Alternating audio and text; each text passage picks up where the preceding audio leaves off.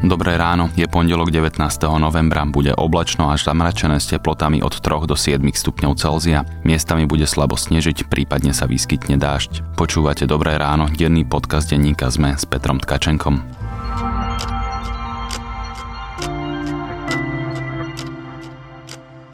Najskôr si vypočujte krátky prehľad správ.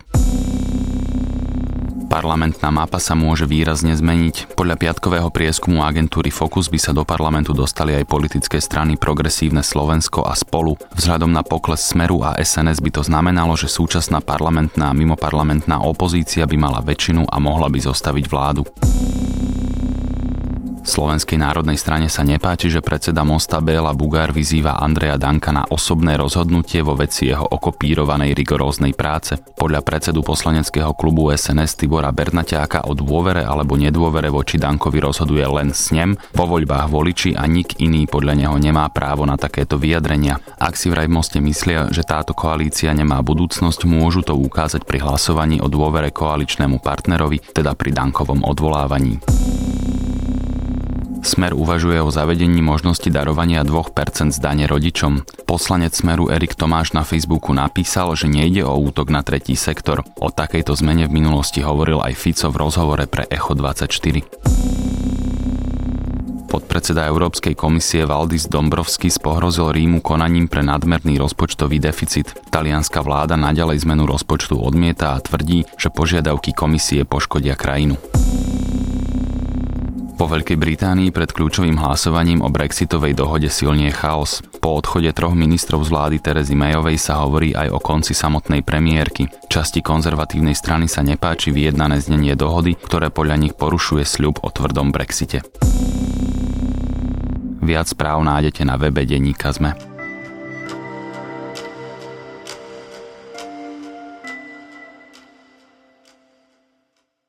Masový vrah a sexuálny násilník Joseph James de Angelo začal vraždiť v roku 1974. Zabil najmenej 13 ľudí a spáchal desiatky znásilnení. Polícia ho chytila v čase, keď od jeho posledného zločinu ubehli desiatky rokov a podarilo sa to vďaka DNA jeho príbuzných, ktorí pritom ani nevedeli, že pomáhajú polícii. Ako sa to mohlo podariť a čo to môže znamenať pre naše životy, nám dnes povie zástupca šéf-redaktorky denníka ZME Ondrej Podstupka.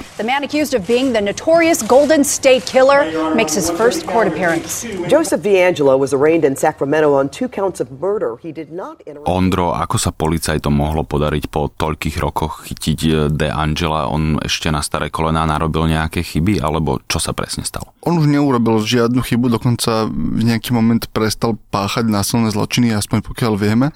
Policajtom sa podarilo nájsť ho, respektíve vypátrať ho na základe toho, že sa dostali k novým nepriamým dôkazom, ktoré dokonca ani nepochádzali zo žiadného miesta činu, zo žiadnej novej stopy. Jediné, čo tí policajti urobili, je, že oni mali staré vzorky DNA toho zločinca, ktoré získali z tých starých miest. Boli Lebo uchované. zostalo na mieste činy pri obetiach a podobne. Áno, nejaký materiál, ktorý vedeli sekvencovať. Čiže oni mali DNA vraha. Mali DNA vraha. A urobili to, čo robila policia bežne, že zobrali túto DNA a prehnali ju policajnými databázami. Teda to sú známi zločinci, ľudia na nejakých zoznamoch rizikových osôb, ktorých má polícia a tak ďalej. Ale keďže De Angelo nikdy sa neocitol, ani nebol podozrivý, uh, on bol policajt vlastne vo svojom civilnom živote, tak nebol v týchto zoznamoch a tým pádom by sa z normálnych okolností to pátranie skončilo. Ale čo policajti urobili tento rok je, že zobrali DNA toho vraha a naliali ho do verejnej databázy DNA, ktorá je verejná služba, volá sa GetMatch ktorú iní ľudia používajú na to, aby našli svojich vzdialených príbuzných. V zásade to vyzerá tak, že to je služba, kedy ty si necháš sekvencovať vlastnú DNA, webová stránka ti urobí sekvenciu DNA. Počkaj, ja ťa preruším. Ty tu hovoríš, necháš si sekvencovať svoju DNA, ako keby ja som tušil, čo to znamená sekvencovať DNA. To znamená nejak prečítať? Áno, v praxi ti dojde malá testovacia krabička, ty si vytrieš z líca najčastejšie vatovou tyčinkou e, vzorku slín, hodíš ju do čistej sterilnej trubičky, pošleš mu naspäť. A oni majú veľký stroj, ktorý prečíta tvoj genetický kód teba ako jednotlivca. To sú tie adeniny, guaníny a áno, podobne. Áno, áno, adeniny, guaníny, celú tú závitnicu DNA to rozšrúbuje, prečítajú a poviete, že toto sú tvoje gény. Gedmatch má veľkú online databázu, ktorá je verejne prístupná a hľadajú, že prehľadáme túto databázu pre iných ľudí, ktorí majú nejaké percento rovnaké DNA.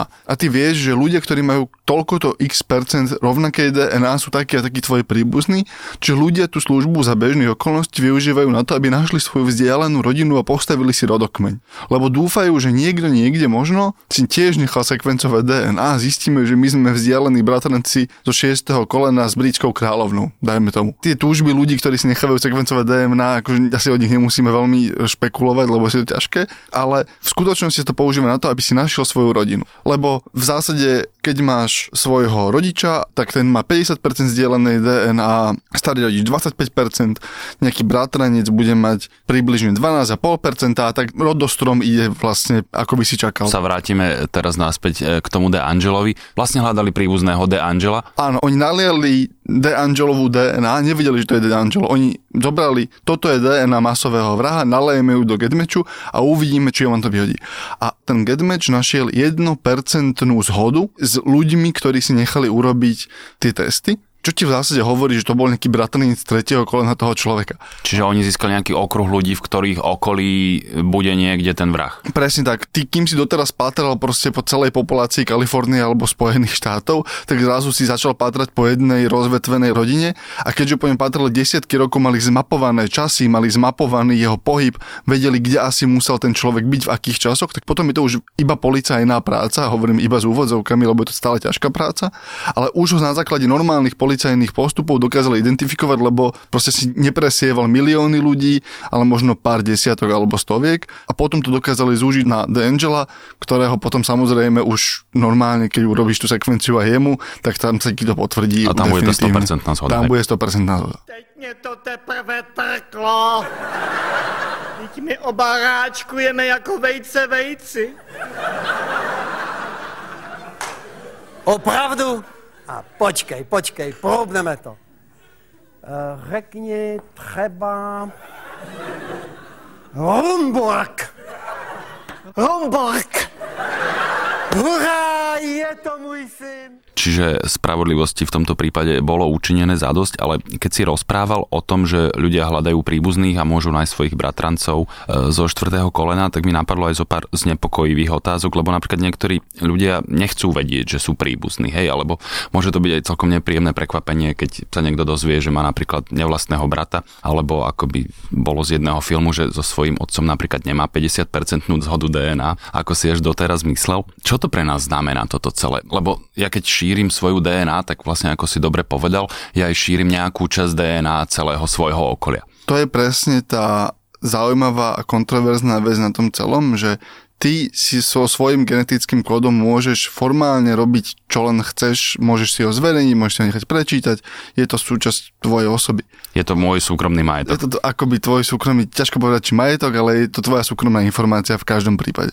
Problém je, že ty keď ju zverejníš, tak nezverejňuješ len svoju, ale zverejňuješ aj časti svojho genetického okolia, svojej rodiny. Čo znamená, že ak môj bratranec si nechá urobiť sekvenciu DNA zverejní ju, 12% mojej DNA, respektíve nejaká časť mojej DNA nie je úplne verejná, lebo nevieš zistiť, že aké gény ja mám na základe toho, že on si nechal urobiť sekvenciu DNA, ale v momente, keď zoberieš moju DNA, tak ma vieš s ním spárovať, lebo 12% bude v priemere rovnakých. Čiže ty keď zverejníš vlastnú DNA, nezverejňuješ len vlastné údaje, ale hádžeš svetlo na celú svoju rodinu, vrátanie potomkov, vrátanie potomkov tvojich vzdialených príbuzných. Tam to začína byť trošku komplikované a trošku, povedzme, desivé, lebo v momente, keď to začne robiť veľké množstvo ľudí, tak ty vieš veľmi ľahko tým, že to všetko lež do jednej databázy, zmapovať geneticky celú populáciu. Lebo ja to môžem dať dohromady vlastne Ty to môžeš dať kúsky. dohromady a potom poosvetľuješ tých ľudí z rôznych uhlov. Najlepšie to predstavíš tak, že predstav si obrovský rodostrom, ktorý je celý zatemnený. A ty zažneš jednu časť toho rodostromu, ktorá hodí nejaké svetlo a nejaký tieň. Ono je to stále, ty vidíš iba obrys, ale čím z viacich miest je ten obrys osvetlený, tým je jasnejší a potom, keď zrazu vidíš toho človeka, tak vidíš, že aha, tento človek presne zapadá do tohoto obrysu, určite to je on. To je ten moment, keď ja si nechám zmapovať svoju a oni uvidia, že aha, jasné, ono to sedí s týmto, s týmto a s týmto človekom a toľko to a toľko to a toľko to percent, musí to byť táto jedna osoba. A celé to ešte naberá ďalší desivý rozmer toho, keď začneš tieto informácie spájať s inými verejne dostupnými informáciami typu Facebookový rodostrom, typu matriky, typu zdravotné záznamy a podobne a ty sa dostaneš k tomu, že genetické súkromie pravdepodobne prestane do niekoľkých rokov existovať. Ak to napočítaš aritmeticky, čo urobila štúdia, ktorá sa začala týmto zaoberať, keď vyšiel ten DeAngelov prípad, genetici to začali počítať, že koľko percent populácie musíš, a je to veľmi malé percento. Tam ti stačí pár percent populácie zmapovaných v jednej databáze so známymi prepojeniami genealogickými, aby si dokázal opísať. Ten zvyšok populácie? Áno. Tam naozaj sa predpokladá, že na základe tých teraz dostupných informácií sú 10% Američanov zmapovateľných. A do pár rokov to bude 98%. Samozrejme ostanú ti malé množiny ľudí, ktorí sú napríklad veľmi skeptickí, ktorí sú veľmi uzatvorené komunity, ktorí nebudú chcieť do toho ísť, alebo majú veľmi špecifické rodinné vzťahy, tak tí ostanú nezmapovaní a ostanú ako také čierne diery v tom globálnom rodostrome. Ale to budú v podstate omrvinky. To budú omrvinky 98%, 99% populácie budeš poznať proste.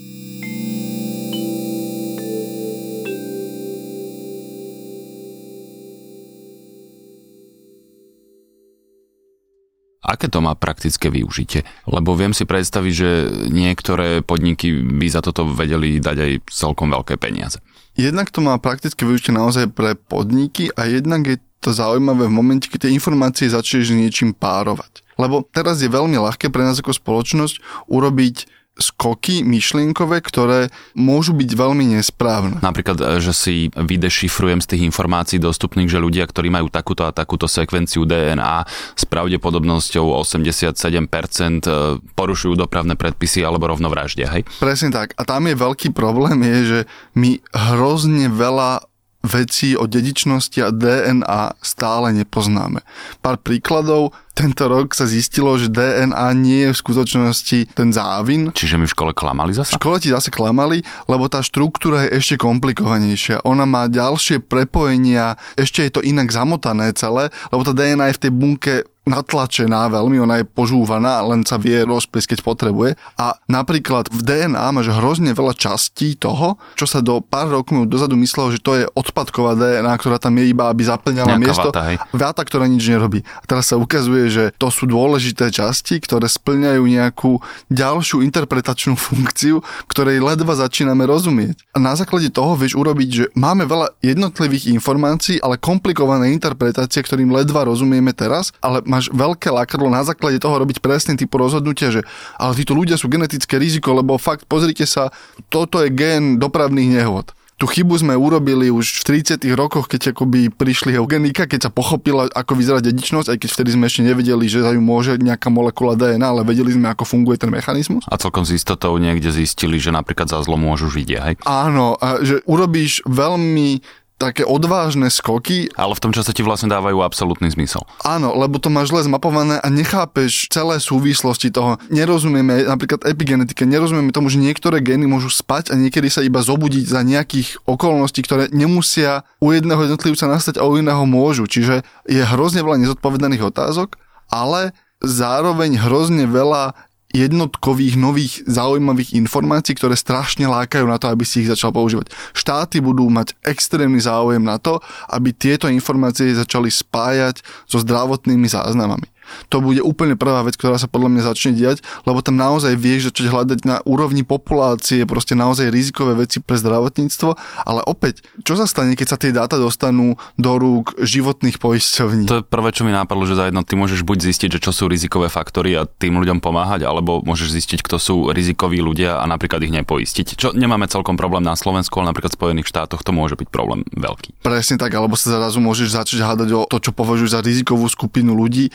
nejakým spôsobom naformulovať verejnú politiku, ktorá ich nejakým spôsobom, nehovorím, že rovno diskriminuje, ale nejakým spôsobom to snažiť sa vyrovnať s tým, čo vnímaš ako riziko a potom sa za 10-30 rokov ukáže, že toto nebolo riziko, alebo sme ho zle interpretovali alebo tie súvislosti vyzerali inak, alebo to nebolo tak dôležitý signál, ktorý sme tuto videli na úrovni populácie, ako sa nám zdalo, ale iný bol dôležitý.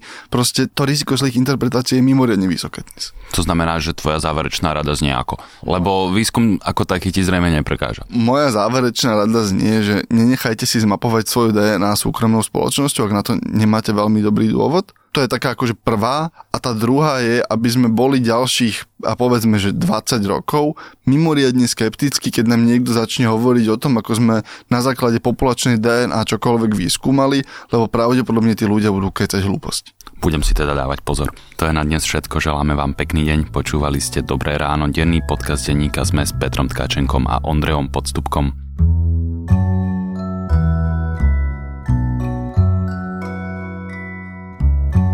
Dobré ráno nájdete každé ráno na titulke Sme, v dennom newsletteri Sme, na platforme Spotify alebo vo svojej podcastovej mobilnej aplikácii. Všetky diely nájdete aj na adrese zme.sk lomka Dobré ráno.